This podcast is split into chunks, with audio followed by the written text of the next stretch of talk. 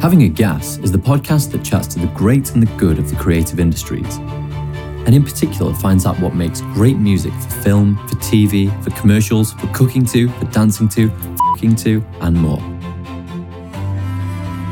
Today, I'm having a gas with Sue Higgs, a high flying creative with a raft of experience at top agencies, including Ogilvy, Publicis, Havas, and Grey.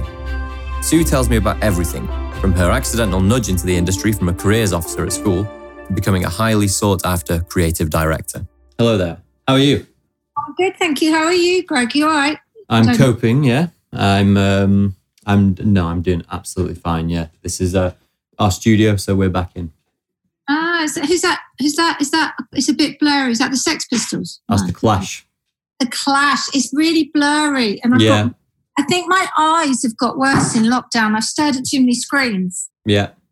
So no, believe it or not, our mutual friend Sally Miller uh, said the exact same thing. Uh, we were doing a, um, a, pitch to her and her team at Hogarth, and she just went, "Is that the Sex Pistols out there?" so, ah, yeah, that's Miss Sal. Yeah, yeah, yeah, yeah. No, she was uh, great. Yeah, she's good, isn't she? I would say. Mm. I spoke because she's doing it because I obviously work at Grey, and um, she's sort of doing a sort of work with Grey, which I haven't worked with her forever. It's not actually directly with me, but but yeah, so it's really good to kind of connect. I mean, I've obviously known her forever, but sort of actually have her in our metaphorical building because obviously no one's. So you're in. A, you're actually in a building. Yeah, yeah, we are for real. We're in here. I mean, we started coming in about a month ago um, because the whole place was deserted. No one was in. So we thought, got it to ourselves. They've installed a load of hand sanitizer stations so we can just get on. And there's only uh, about three of us in here. So I've got this room, Aaron's got that room, and Gary's got the office. You're quite in your own little space anyway, aren't you? Yeah, yeah. So it's all good as opposed to I don't. I've not been to Grey yet, but I'm guessing it's like all the agencies. You've got about 100 people packed into a floor or something like that. It's like a call centre. It's quite open plan. Yeah, can imagine. It's kind of um, yeah, it's it's very it's weird. I mean, I, to be honest, I don't really miss the office that much. I miss I miss things about people, but I don't actually miss the office so much really at all. I mean, it's like take or leave it. Yeah, yeah. As this um this is something I spoke to um or uh, when I was speaking to Rory Sutherland, um, he was like, I'm actually quite liking this lockdown thing. I get to stay at home, I can work in the garden. And maybe it's at a certain point, you know, because I'm 27, I'm still like, oh, you need to be in amongst people, metropolitan. I, yeah, I do think it's harder. I was actually speaking to someone yesterday about this about if you're like a younger kid and you need to learn off other people and you need to sort of understand what the culture is of an agency, you need to be able to walk up to people and go, Excuse me, could you let me know about this? Or I really think that's tough. I find that that bit is going to be quite tricky about how we get the next generation into a culture that isn't really visible at the moment. Do you know what I mean? Yeah, I do know and, what you mean. and and how and how we because when you know you learn from other people you're like you're in a meeting and someone says oh you got five minutes do you want to do this? And because there's so much structure around the way that our days are i mean my diary is like a game of jenga. It's literally just you know like everything's in allotted slots isn't it? And there's very little time to sort of talk shit basically which exactly. is and i think the talking shit bit is the bit that we're all missing a bit Yes, it's half. Um, well, it's a great deal of the actual creative uh, process, isn't it? It's spontaneous. It's random. You need things to clash into other things and form new ideas. Yeah, and I and I think creativity for me is a bit of a. It's a happy accident nine times out of ten. You know, you just you know you don't. It, it's not a job whereby you walk it, you clock in at night and go, I've just put my brain on, that's fine. And then I'm just clocking out at five, yes. I've just turned it off. It's with you. So you know, if you're and not, you know, often the office is the role is exactly not the right place to think. So you sort of pop out for a coffee or a drink or a walk or a wander or a gallery or a whatever bookshop, whatever it may be, and inspiration strikes. So it does feel odd, as much as I've liked it. Especially when you're a little bit stressed because you don't dilute yourself in the world. Because you know, normally if you have a bit of a bad day, you walk, you know, with your AirPods in, listening to something, putting yourself in a different frame of mind. You dilute yourself on the tube, you look and you're off. Whereas if you're sitting in your own thoughts all the time, it's quite odd. Yeah. Odd. I think it's the it's the it's the accounts and the um, and the finance team bringing the creatives into their environment instead of vice Yeah. versa.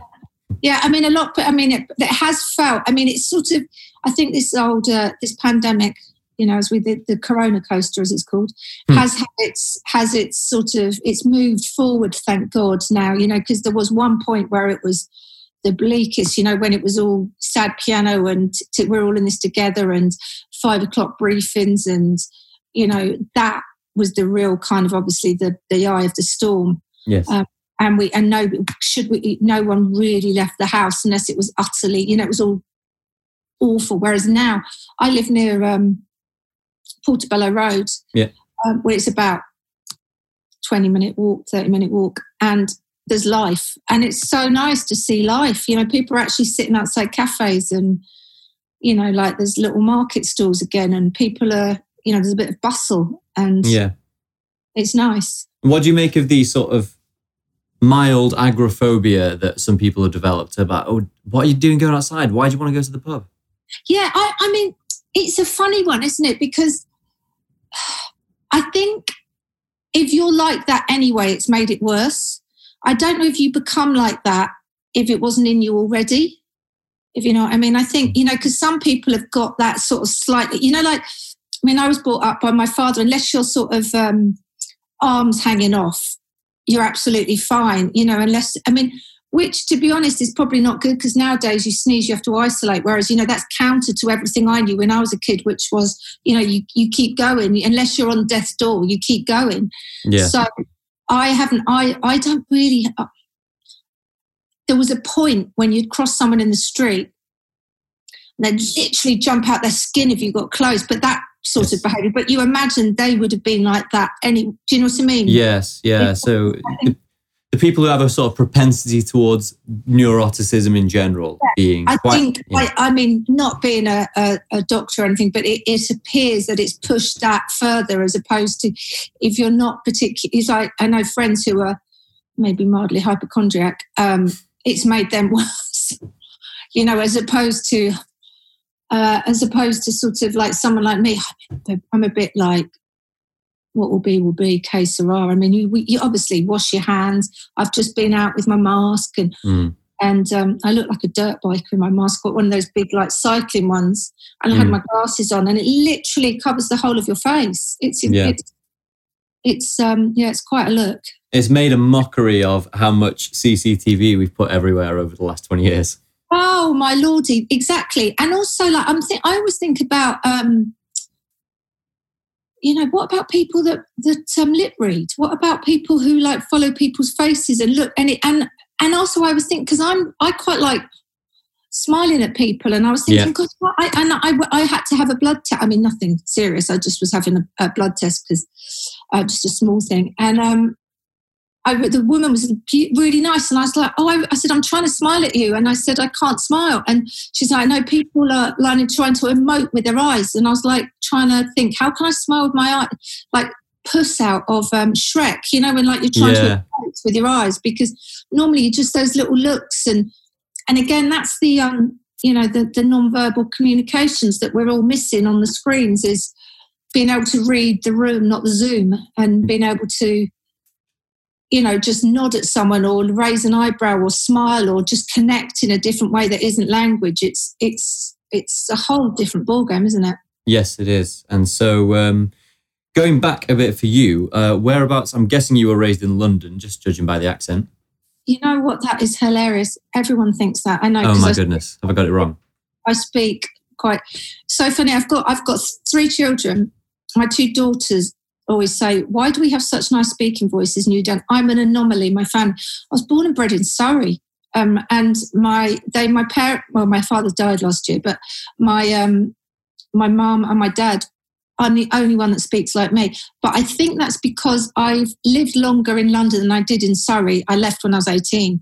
So therefore, you kind of pick up what's around you, I guess. I'm quite a little sponge. I will, if I, I guess, if I lived in Australia, I would have an Australian accent. If I lived Yeah. in Manchester, I'd have a Manchester. I just think I'm quite a, but I'm no, I'm not a London. I, although I suppose I am a Londoner now because I've lived here longer. Like I say, than I lived um, at home. But I'm, a, I'm actually a country girl in Surrey. That's really interesting, though, isn't it? That because the first 18 years of your life feel so long, you can't help but identify with, oh, I'm from Surrey. Well, I've been in London for far more years than I was in Surrey. But yeah, exactly. I know it freaks me out. Well, I so this house I live in now that um, is 20. I've lived here 20 years, which is longer than I lived in my house when I was a kid, which is really quite freaky because I sort of think that I've lived here. I lived at home forever because your childhood feels so long. Mm actually in real time, you know, I've lived here longer, which is really quite freaky. Yeah, yeah. It's, really, yeah. it's starting to catch up. So, uh, was it uh, you moved to London at eighteen, and was that was that for the creative circuit? Yeah. So I I did my I sort of accidentally fell into advertising. It wasn't uh, sorry, somebody's hi. it's all good. Um, I did my A levels and I had a year out because when I was a kid, I had a Mark. My first car was a Mark One Capri. I had a beautiful Mark One Capri, KUD five six nine L, beautiful car. And um, but I owed my father quite a lot of money to pay for that, so I thought I'd have a year out. Got a job, and I think it was like I couldn't do anything. I was like, but I've got ten O levels and three A levels, and I can't do anything. So I got this job. It was like it was about seventy five quid a week yeah. Like I worked at um, photocopying, I was worked in a di- um, photo reprographic place. And I thought, why am I going to uni to learn and not be able to do anything at the end? I really wanted to be able to do something. So I called, as you could do in those days, a um, careers, careers advisor. And I said, look, I'm quite creative, but I can't draw. My art is shocking. Mm. I had, I'd scrape my way through an arts um, O level and a designer, but I mean rubbish. I mean it was it was sympathy that did that. And um, I said, but I have ideas, but I don't. I thought that you had to be able to draw or do yes, some kind yes. of art. And they said, well, why don't you do advertising? I thought, yeah, that's yeah, why not? And so I kind of talked my way into the Hounslow Borough College course in um, well in Hounslow, and um, which had a really good reputation. Loads of advertising greats went through there. The, the um, college tutor Dave um, Morris. It's incredible. Had a like uh, Rich um, Flintham and Andy, blah, blah, blah, his partner, um, went through there. Hundreds and hundreds and hundreds of really great alumni went through there. So I went. So I started. I, I went from leafy Surrey to Hounslow, which was quite a culture shock, and then just inched my way into London as I was sort of going onto placements and getting jobs and and trying to sort of find my way in the advertising world yeah. So so it, it, that was my kind of it was a bit of an accident i think every i mean my i think just i never had a master plan. I sort of it was all a little bit by chance and falling into things and you know then i ended up living in notting hill because my my dad was got remarried and I met a really mad old cousin of mine hadn't seen and he said, Do you want a flat in Notting Hill? I went, Yes, please. And he yeah. just his keys. So I ended that's how I live in West London because my because my cousin gave me a flat, my second cousin who I'd never met before. So it's all a bit kind of stumbling and making up as I go along, which which have ne- there's never been a master plan. No, but that's uh, that's a good thing. Part of what I like, part of the angle for this is I'm always liking to get people's story about how they got into it because I do think, particularly in advertising, but in general, young people have no idea how to get into things. No. Man, it's it's really good to know that there's not a that, that if you can't see the, the front door, don't worry, you're not insane because there isn't an obvious front door. You can yeah. there isn't. I mean, I think it's I think it's now the courses are a lot more um set up. Like you can do a degree in advertising now, which you which you mine was an HND, it's a higher national diploma. It wasn't so much as an accreditation because in those days there was a lot more art schools and also students were given grants, which I know is a thing of the past. So it was a bit more meritocratic. So a lot more you didn't have to have money in order to able to be a student because you could get a grant. And I, even I got um, housing benefit, which was extraordinary. So, you know, it was easier to support kids from all kind of backgrounds. This is, I think, one of the major, massive issues for me because when I was younger, it wasn't just people who could afford to go to uni to get an, a, a, a, a degree. It was people who are just. I mean, I know loads of people who I was who were um, I worked with who didn't have any qualifications were brilliant at art, went to art school, and then went into commercial art. I mean, hundreds of who are now really highly paid um, directors. And I just wish that path was there a little bit more for people because you can't always put a qualification on a talent. And I think that's why I would like to say that if you do have ideas, you should still keep trying to get in because your ideas are king and, and your creativity and you can and i guess with the advent of the internet you can ex- get to people a bit quicker and you know because like when we were young you literally had to go and visit people but now you can have an you know a sort of digital kind of exchange and send stuff in a way that you know when i was when i was kind of younger it was all like portfolios and you had to carry this huge this sort of a2 or a3 kind of black zippy folder around and it was a cumbersome thing you know, to sort of get in front of people. Whereas now I think you can, you know, get in front of people hopefully slightly easier. And so, how do you feel about the nature of the uh, the work that's coming out now? Because you know, I've I've only got into the industry in the last three years, mm. and the more I talk to people, the more I get the sense that people think, oh, things were great in the '90s, and mm. now they're a, they're a little bit fearful of digital, you know, clients uh, going and putting everything into, you know, big data. Um, yeah, how does it does it feel different to how it was when you came in? Massively, massively, yeah. because I think it felt simpler because I think it was simpler because I mean, God, I'm to without making my sound uh, sound like a like a dinosaur. It was analog. This is, so this will make you laugh. So when I was um, when I first got my job, I worked at Lowe Howard Spink, which was an amazing agency. That was like one of the greats, and it was even pre pre uh, word processors. So I had wow. to when I had to write copy, I'd write it in pencil. It, but it was literally it was an art form. Copy was an art form, and there was a head of copy, and you had a copy brief, and it was all signed off. And I would literally shit myself because I was like, oh my god, I've got to do this. So I'd but so I'd write it all in pencil, rub it out, write it, rub it out, and like spend you know sweat uh, sweat yeah. for a week or so. And the same if I was writing a TV spot, the same I was writing. And then what I had to do was I had to take it to a secretary to type it up for me. Now when I first joined, I was the first woman that got hired in about three years, and um, they hated me oh my, because I was it was this kind of who is she and and you know and, you know they kind of wanted to be the queen bees and there was this kind of quite um, energetic, lively, sort of mucking about, trying, ever so funny, obviously, kind of women in this department. They're a bit like, oh, where does she go? Not so much on her. So I would say, um, you know, I really need to get this typed, and they grab it off me and, you know, like throw it back at me. And um, I'd be like, oh, I'd go through. I think, oh God, no, actually, I need to change that bit. You know, it's not like delete. No, you can do it on your. I mean, I watch people doing it on their phone, and so so um, I was like, oh, you need to change that. Grab it off me and throw it. Anyway, yeah. And then after about six months, the head secretary said to me, "We've decided you're all right." And I said, "Thank you, so kind." But but just by saying that, you know, things were slower, you know, and we had a had there was a bit more time. I mean, I know I sound making me sound like a dinosaur, but you know there was the time there wasn't this kind of constant pressure of now now now now now you know you're you're, you're constantly forced to be brilliant now. It's like you could be brilliant over i mean you're lucky to get the over lunchtime test let, let alone the overnight test you know whereas there was always and there was sort of things were on the wall and you'd stand and you'd would walk past and go, "Oh, that's interesting. Have you done that?" Whereas now we're all a bit more in our laptops. We're a bit more yeah. headphones on, headphones in. It felt a bit more open and a bit maybe a bit. I think it was because it was slower. And like, if I mean, for example, if you wanted, to, you know, now if I if I want to find an image of a a duck skateboarding, I type it.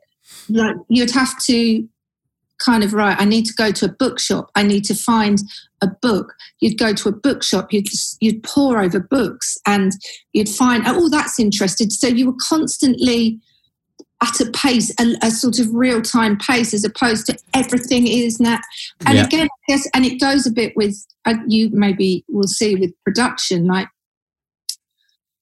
So when we when we would make a commercial, everything was shot on film, and you would shoot. There was there wasn't any kind of shoot the board, you know, because basically, you know, the storyboard artists basically, and nine times out of ten don't nowadays end up directing the film because they they want to stick to the board. Whereas you'd have a script and and everything would be shot wide, mid, and close, and then you'd get you wouldn't know what the edit was until you got the edit. So then yeah. you'd go you'd shoot it all on film. You'd go to like a a little viewing theatre in Soho. Mr. Young's, I remember, was one. There was one on Wardour Street as well. Can't remember its name. Um, and you'd watch all your rushes, and it would go. So it was exciting because you could see everything. That's what we've shot, and then it would go into like they'd find the edit, you know, in a Steenbeck. You know, I do sound like I'm a dinosaur. I'm so sorry. But, but but but the, but the exciting thing about this is it was deconstructed. You know how everything worked, and then that was your offline because it was literally it hadn't been put together, and you could see it all being put together. But there was none of that. I mean, I guess now you um, you'll you'll know that there was no. Oh, that film's.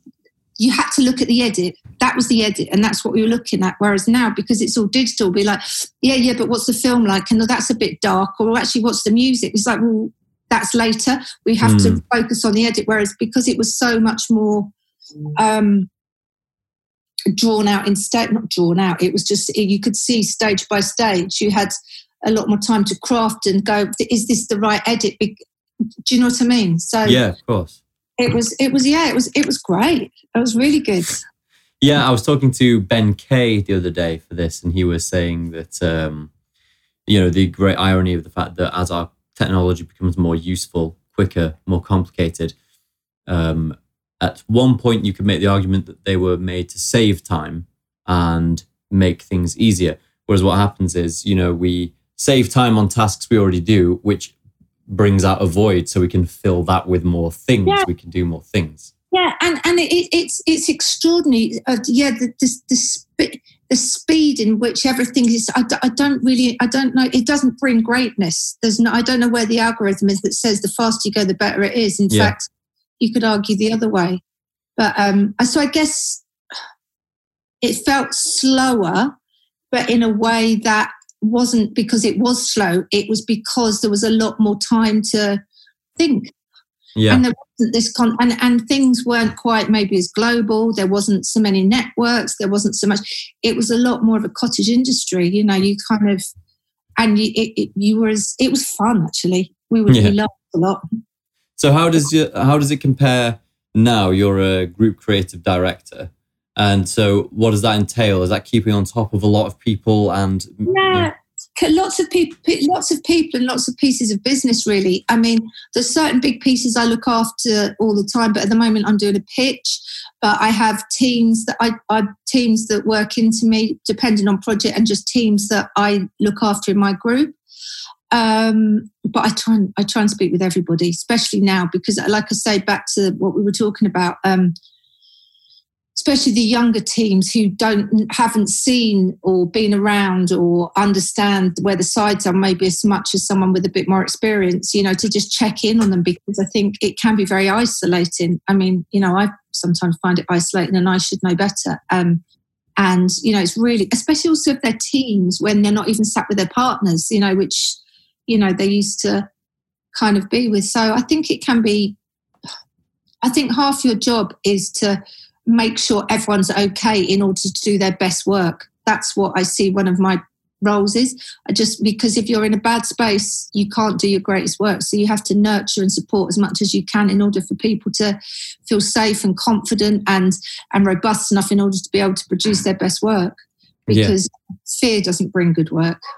No. So do you try and shield them from uh, what would you say, you know, sort of client pressure your lower teams? Like this needs to be done now and whipping the creatives. Yeah, I mean that, and just keep them away from as much bullshit as possible. I mean, you have to nod to it because it's not like you're trying. It's just they don't have to see everything all the time, you know, because it's because it can be quite soul destroying. I think if you see absolutely everything. I mean, yeah. I'm paint, I'm paint, I'm paint. It's not. I'm painting the bleakest picture to tell the story. It's not that it's always bleak because it's not, but um, it's just more.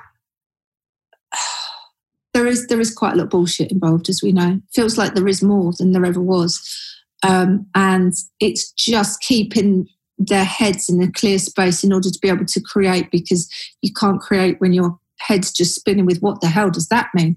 Yeah. So, you know, and, and also we don't have to know. My job is to try and hopefully just um, process some of it in order to be useful as opposed to sort of like get people confused with not knowing what's going on. Yeah. What do you make of the current deluge of brand purpose creative material that's not in the honor of, you know, not in the aid of selling more stuff? Well, I mean, I think it has to be authentic because I think I think you know oh, there's the old adage, isn't it? Um, uh, was it? Oh, I can't. Again, look, I can't remember the name.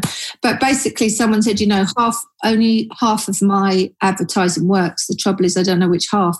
Yes. And and and and so you know, sometimes you don't really know why something is selling. It doesn't have to be hard sell to sell.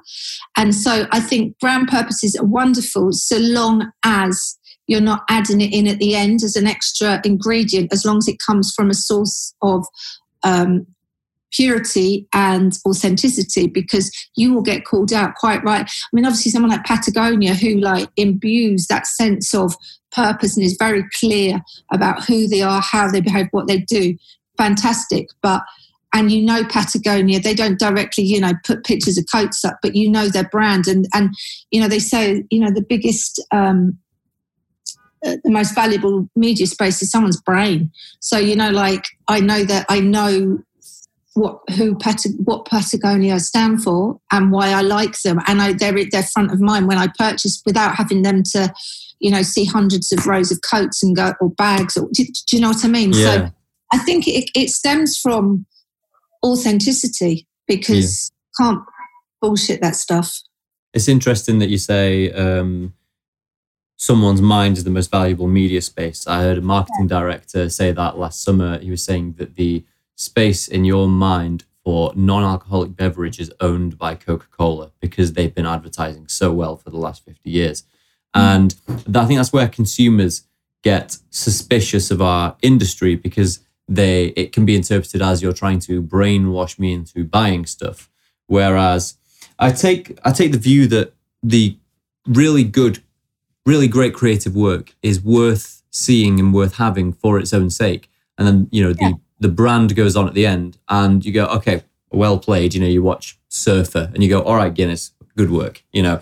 And then Guinness becomes cool because they've made all these cool films in service of the brand. Yeah. And and I and I think it is the, the uh, most amazing thing about Guinness Surf is a product truth demonstrated in the most beautiful way. You know, it, it's it's not that it's just for the sake of it it's the most creative expression of one of its incredible brand truths. I mean, that film is would stand up. You know, if, if that got released now, you everyone. I mean, obviously the uh, graphics would be different and all that, and all the CG. It would be different. I mean, would it be better? I don't know, but the sound on that is phenomenal. Yeah, um, yeah. you know, and and and obviously the the voice, everything about that is beautiful because when you get a great idea, you just add the craft every layer of what you do you know you, it's it's a beautiful thing you know but it but it's but and that's why it's timeless because it's a truth you know yeah. it, it wasn't it wasn't just a you know trend thing that they excuse the pun surfed at the time. It's it's an actual product truth. It's actually you know who, who they are and what they imbue. So i think it's like it's a it's a seminal piece of work. It's amazing. Yeah. Yes, because I, I still I um I am envious of advertising creatives because I can't imagine making that leap because we work in music. It's a different paradigm. So the idea is, what's a bad thing about the product Guinness? Well, it takes an hour to pour one. It's a pain in the ass. Well, some things are worth waiting for. Mm. What else is worth waiting for? And then you've got the surfers have to wait for their wave to come along. Here's yeah. to waiting. Great idea. Yeah it's it's yeah it's and that's where you know it's the lateral thinking sometimes and that's the creative leap and that's the excitement because you don't you know the, the, the and also imagine that as a a script. I mean it probably it would have been like nothing on paper because again nowadays it's quite difficult to get the imagination of a client or or the trust of a client who will you go look there's some waves and there's a horse and stuff and uh, what you know like and and yes. and, and it it wasn't done and they, they they wouldn't have been able to search the internet and go, look, they've done it before because they hadn't done it. But you know, so it, there's an incredible amount of trust and and all that kind of stuff in there. So, do you feel like there's um there is uh, less creative uh, courage at the moment in the industry to go to the client and go, this idea is bonkers, but we have to go with it because?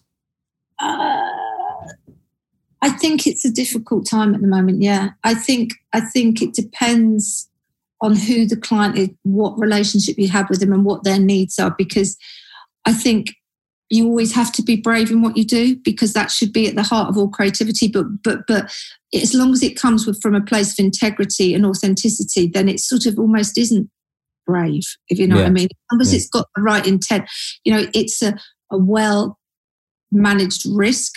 If you yeah. know I mean, it, it's not for the sake of it. Then I think you should be on safe space. But I do think people are brands who've never really invested in their um, are the ones that are struggling the most. So, for example, like someone like Nike, who've always known how to speak to their audience, who their audience are, can sort of do the most wonderful um, communications even in COVID because they know how to speak in whatever times. And COVID wasn't a brief, but they could apply themselves to to do something meaningful in that environment, which is, you know, years of incredible um, work, knowing who they are, you yeah. know. But um, yeah, I, it's research has taken a bit of the fun out of it, to be honest. Um, what do you, you know, see research doing? What does it? How does it get in the way? Um, humor doesn't research well generally, so yes. So that can be quite tricky. Um,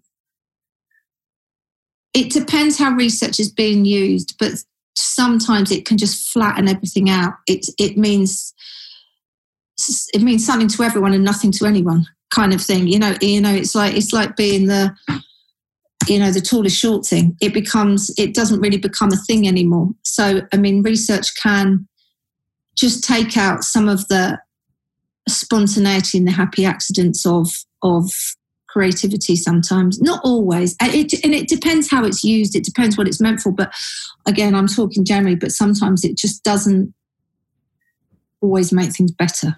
So, uh, for those of us who aren't in the uh, in the agency world, um, you know, so for someone who isn't familiar with with what you're doing day to day, how does research come into it? Is that when you get a new brief in and someone's assigned to find out what the consumers already like? Well, the, the, the sometimes there's sometimes there's two two parts to the research. So there's the bit before it gets it. So you know maybe the the finding out um, a role for the brand within a market where it fits. Um, sometimes it's about demographic, who the target market is. So there's little bits of research.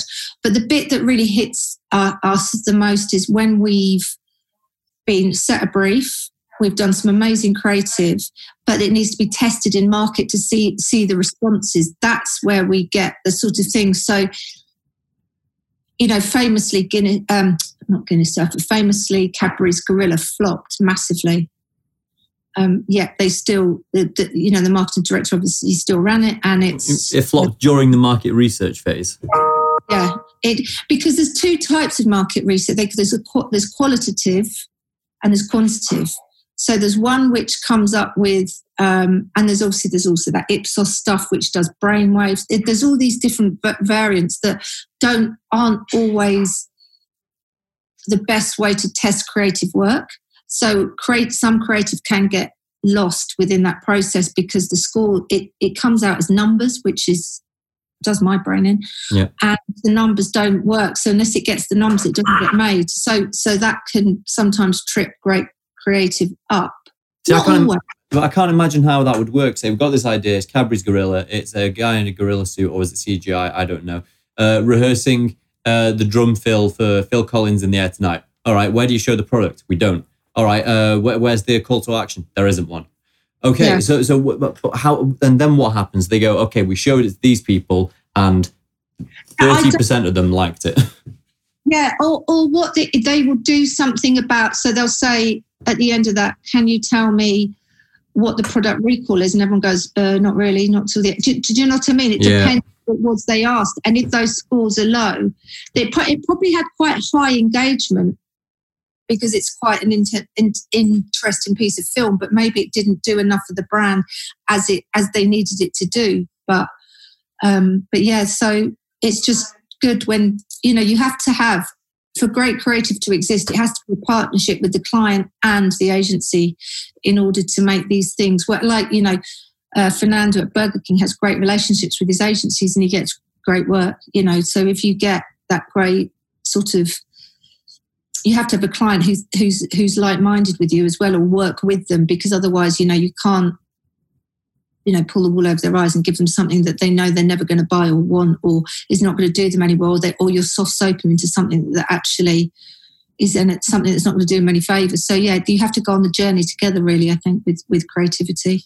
Interesting. Well we'd be remiss if we didn't get through to any music because you said something oh. when, we, oh! when we talked the other day. You said something great. You said music is how you decorate time yeah no well i i i i walk i, I walk past a board and um and uh, we have them around here. They call them street boards. And um, there was a quote, and it's and look, I've got. I shall actually send it to you because mm. I I took a picture of it just to so I could reference again. Yes, it, we'll uh, we'll put it up on the edit. It says, um, "Art is how we decorate space. Music is how we decorate time." It's Jean Michel Basquiat, you know, the artist, the American uh, yeah. New York artist. So yeah, it's a beautiful thing that, and I yeah, I'm I'm down on that.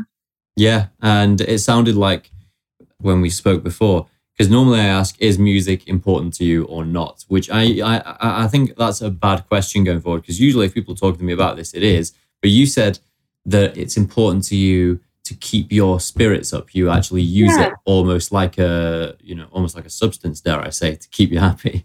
It's a crutch. It definitely is. If I'm sli- if I am slightly nervous or if I'm slightly anxious or if I'm in slightly a down mood, I will definitely use it as a mood enhancer. I will I will pop my AirPods in and I will pump something into my ears, normally something very like unashamedly cheesy, like uh, an Earth, Wind and Fire September, just to put a bounce in my step, just something because you can't, the way it, it, affects your brain, you can't help but kind of put you in a space which makes you happy. So, are you definitely, it's it's a mood enhancer for me. I can, I'm a, think I'm quite a sensitive little soul. I struggle with, uh, apart from the Carpenters, who I don't mind, they I don't mind them making me feel a bit sad, but I'm not sort of one of those people that can sit and really in a in a in a really upsetting music space because it just I wear it too heavily. Yeah, no, it is very strongly affecting, and um, definitely, uh, yeah, it brings you up. And I think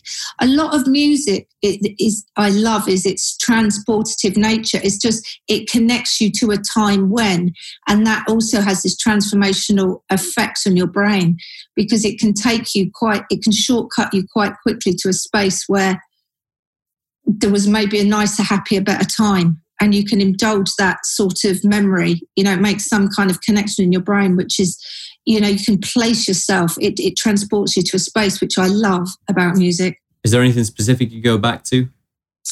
Uh, well, like Supertramp. Supertramp will always remind me of my mum's um, a kid going to the beach with my mum in her convertible uh, Triumph Herald, you know.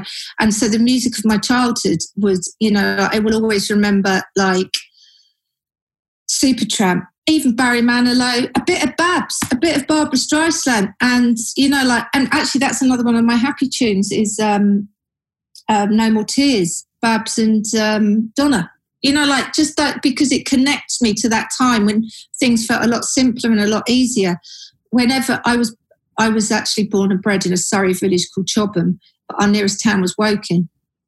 And um, they're famous for the jam you know paul weller and the yeah. jam. So whenever i so whenever i hear the style council the jam i always think of home. Yeah. So i feel, feel quite proud of uh, of the jam. And then from where around where i live the Stranglers were they are actually initially called the Guildford Stranglers. There was quite a, there was a pub called the Wooden Bridge, which was quite a mod pub, but they played there a lot.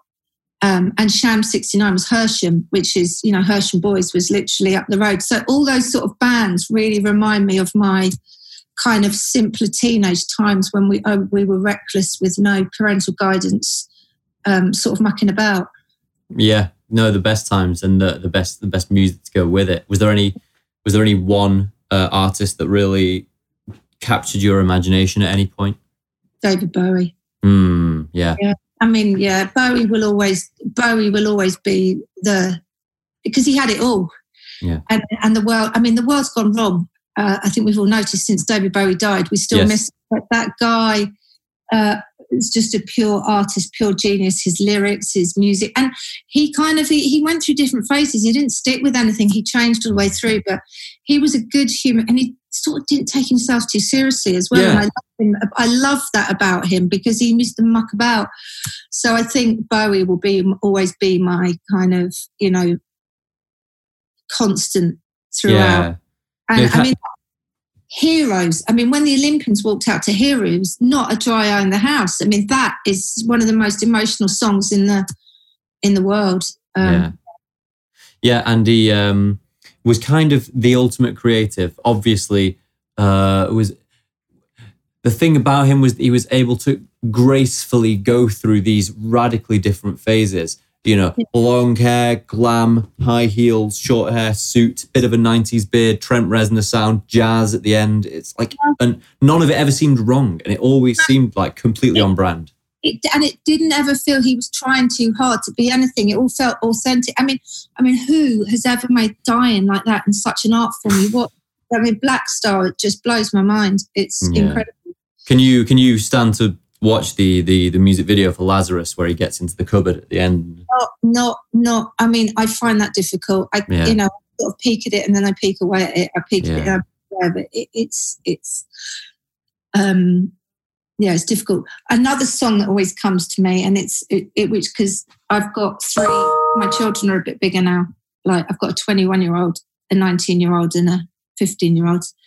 But when about five years ago, I took them on a road trip around um, California and we'd hired a car and we drove through up from Vegas up to Tahoe where we got friends.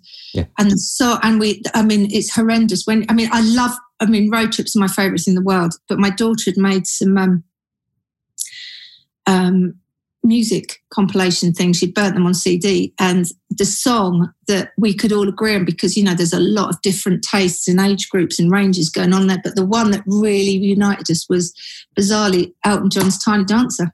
Yeah, that that was literally if so if i ever hear that song that would take me to driving a car through the desert like through death valley with my kids and we were all singing this song and watching the thermometer on the you know on the um, dashboard at 108 going jesus know, that is yeah, so that's that, it- that's what I mean about this incredible transportative nature. You, so I can listen to that now, and I'll, I'm I'm in a car in the desert. That's what Yeah. that. I mean, it'll be different, obviously. if- I mean, I guess for some people it'll be a John Lewis ad with a girl driving around, um, ride, dancing around a living room, knocking into things for that. Oh insurance. yeah. Well, I mean, I I got, I think I was the odd one out. I got quite worked up at the the Elton John uh, John Lewis ad that they did, um, because you know, so everyone in this office was like, they don't even sell pianos. What are they doing? Elton John, bit of an ass. But um, uh, Elton John was something I got into when I was about fourteen when I was learning the piano, and um, you know, my and it, my mum bought me a piano when I was eighteen, and it kind of had a parallel Yes, thing going on for it. Parallels, yeah. Did oh my god, though, did you watch that? What was that thing? You know, Lady Gaga did that. um That thing. Why was he singing "I'm Dill Dandin"? Did you hear? Uh, I've seen him uh, perform live once, but in the last 10 years, he kind of did lo- uh, lose the ability to enun- enunciate properly, uh, you know, because he can't hit the high notes anymore. And it's, yeah, it comes out very rough. I imagine Yeah. it's singing things a thousand times just takes it out of you. Yeah, maybe. Well, I had to, I, I booked tickets for it I, last year, so 2019. hmm I booked tickets for Elton John for 2020, and it's Yes. now just been cut off to 21. Yes. So I've got to wait another year and a half or something to see him at the live. never ending retirement tour. Exactly. I know that that was always the joke with status quo, wasn't it? They like Yeah. doing another comeback. They had more comebacks than anybody else in the world, I think. Well, the, the question is if you can sell tickets, why would you ever retire? Because it's the best job in the world when you get up there. Greatest job in the world, yeah. Yeah. Yeah. And so on the Bowie thing, but briefly, with um, obviously Blackstar was quite difficult to get through, and you know my dad was born '57, which meant you know '70s was his time, and uh, he said I could really only listen to that album once because it was so affecting. Like he said, did you were, were you quite affected by it? hugely affected by it, but but hugely affected because I it was released just before he died, wasn't it? Yeah. yeah. Two days, I think. Two days. Yeah, and so I think I listened to it, and then it was harder to listen to it again because you, we didn't know. But now you see it, and like some of those videos, you can see when he's, you can hear in his breath that kind of um, mm. the lungs. They were obviously because from the from the treatment. So it's really, really, but it's so profoundly beautiful at the same time. Yeah, yeah. So was... beautiful. It is difficult, difficult to listen to. But when you see the video, that um, oh God, the um, the Swedish guy who directed it, Lars, um, not Lars. Oh, I can't remember his name. I'm having it's Friday afternoon. I'm having a, name, a name blank, but the Swedish director. Um, we'll just, put it up on the screen. yeah, he. Um, when you see when he's got it close to his throat and he's got those black things, it's just haunting, and he's mm. struggling for breath, and then you sort of you see it all again. Oh, it's, yeah, it's, it's yeah, it's extraordinary. What so, about? Um, moving across to the creative world, or the I would say the creative world, it's all creative, isn't it? The advertising world, the world of selling stuff. Um, what is I have to I have to ban Surfer because everyone always goes straight to there. Is there um, a, a piece of film, you know, a bit of creative work, good TVC where the music was absolutely on point and you really remember it? Uh, Levi's Creek. Yeah, that's another one. Yeah, Levi's Creek was incredible. I think that was just when because that was that was quite a seminal moment watching that because that was sort of when when music crossed over into into the sort of real world, as in you know that track went on to sell. Levi's did such a brilliant job with music. They were one of the first kind of brands I think that really took that on as a cultural piece and pushed it out, you know, into into the charts as it was at the time. You know, that they, were they were real music, real bands. So I think that really, really st- they always did music. So mad about the boy with the swimmer, you know, and um, the liar liar, the Tom is it Tom Petty, the the through the um, streets of New Orleans. They they were incredible pieces of music. Yeah, well, BBH did some really, really cool work in the 90s and pushed some of those brands way up. And, you know, when I spoke to Hugh Todd for this, he said, I don't know if Levi's is quite where it once was. And I thought, I suppose not. People my age don't really think about Levi's that much. No, they, no, they, they definitely aren't what they, they almost became. There's that anomaly when you become almost too mass. It's quite interesting, you know, like when you become too big, you stop being that cool thing. And they did start making some little, these little boutique, smaller shops. There's one, uh, they used to be anyway, in Carnaby Street, which was supposed to be their more sort of niche, cool arranged, I think, to try and retain. But I'm not sure they ever got back to the, you know, the flat Erics and the yeah. And kind of like those amazing Vaughan and Anthea did those ads, and Michael Haussman, and then of course at the end, uh, Gondry did drugs. I mean, drugstore is incredible. Biosphere on drugs, an incredible use of music, which you know you you mix those black and white photos, that incredible start photography with that, and it's it's it's a really really inspiring kind of choice of music there. Is there anything that you've worked on um, or any work that you've directed where the music was really working for you? Yeah, loads. And my mind's gone blank. Uh, oh, uh, I worked. Oh, God, God love Jonathan Goldman. You know the most incredible composer. I work. I I had the privilege of working with him and his wife in a studio in Islington, and it was for I can't remember what it was for. I think it might have even been a Nescafe job, something like that. But but he did a full orchestrated piece, and we went and we listened to that, and that was goosebumps. And did he record it like properly? Yeah, it had yeah. a full orchestra recorded properly, and that it was like nothing else. It was extraordinary. That was goose. That was a. I feel so privileged. I wrote to his family and said, I just need to let you know it was one of the most privileged um, moments of my life. Being able to be party to listening to it, it, it, was. It was almost. It was so moving. It was incredible. That that yeah. really stands out as one of my most, you know, um, incredible musical experiences. I mean, that's the thing that advertising can do for you. You know, if you, you can work with these incredible people and you get party to things that you wouldn't normally get to. Um, and these orchestrations and these and, and these artists and these sort of incredible sort of musicians and composers. So that was an honor. That was that was incredible. Yeah, yeah. It's um, similar to when I spoke to James Cross, BBC. Said the best day of my career so far was going down to Abbey Road to do the World Cup yeah. Russian piece. Yeah, it was a piece. It was a place. Again, uh, it's a famous studio off Islington, off up, Upper Street. Is it Air Studio? Maybe that sounds right. I should know really, but um, yeah, I think it. I think it might be that. And um, yeah, I, I, I remember everything about that day. My memory is not great at times. It's as um, forgets a lot of things, but it remembers that really as being as such as an extraordinary. You, you, you know when you know that was a special day, you just yeah. think, that, and and that's that that doesn't happen every day. You know, it, it was it was extraordinary. Yeah. Yeah. Is there um is there is there work you've ever been on where the uh, there was a music uh, there was a, there was a choice of music that was really working for it, but it didn't get over the line with the client? Loads of times yeah, yeah. i mean yeah. and also i tell you what's also quite interesting is is when you because again you sometimes you know you want we want to know the client wants to know what music to put on before you shot it and you go this one this one this one this one and then you shoot it and go oh well that doesn't work you know it, and that's also interesting it's really hard sometimes to to sort of know until you've got what you've got what how it's going to work together and you can be so convinced that what you've got is really going to work brilliantly and then you play it and you go oh no that's not working at all.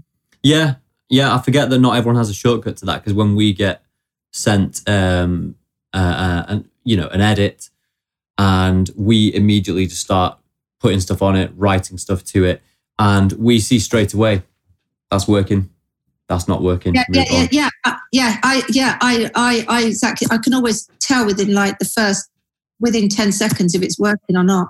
Yeah. So that's got to stop. But so, which is why we always try, I always try, you know, you have, you have your top three, don't you? And, and, and, as and I know that you know editors are brilliant as well at music sometimes as well, and they, they they'll put a track on the first edit that you hadn't gone. You go, oh, I think famously didn't um, uh, Tom and Walt's Dunlop had, I think the editor might have put a track on that, the um, Velvet Underground, yeah. which was inspired as well. It's a great bit of music for that. But of course, one thing that's happened um, over, maybe you've seen it over the course of your career, but now um, people come up against uh, outrageous demands for sync prices for you know the price of a track, mm. and I don't know if that always was the case.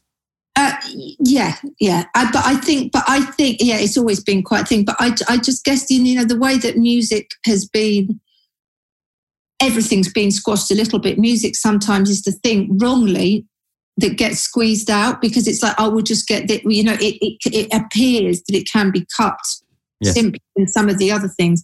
I don't agree with it, but it does happen. I have seen it happen. You know, that it just like, oh, you know, we can get we, we want this one. Then you've got a composition, then you've got a library. You know, that goes yeah, yeah. and comes all the way down. But you know, some I mean, sometimes it, it, it kind of works well, but you know, it, it, it is difficult. But because sometimes the prices, like you say, are just extraordinary. Yeah, yeah.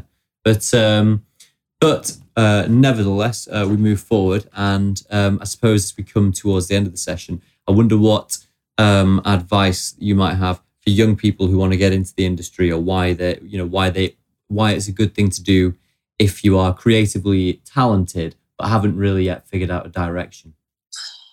Well despite some of the you know nothing nowadays is that easy. It is still the greatest um, job in the world because you get to make shit up every day.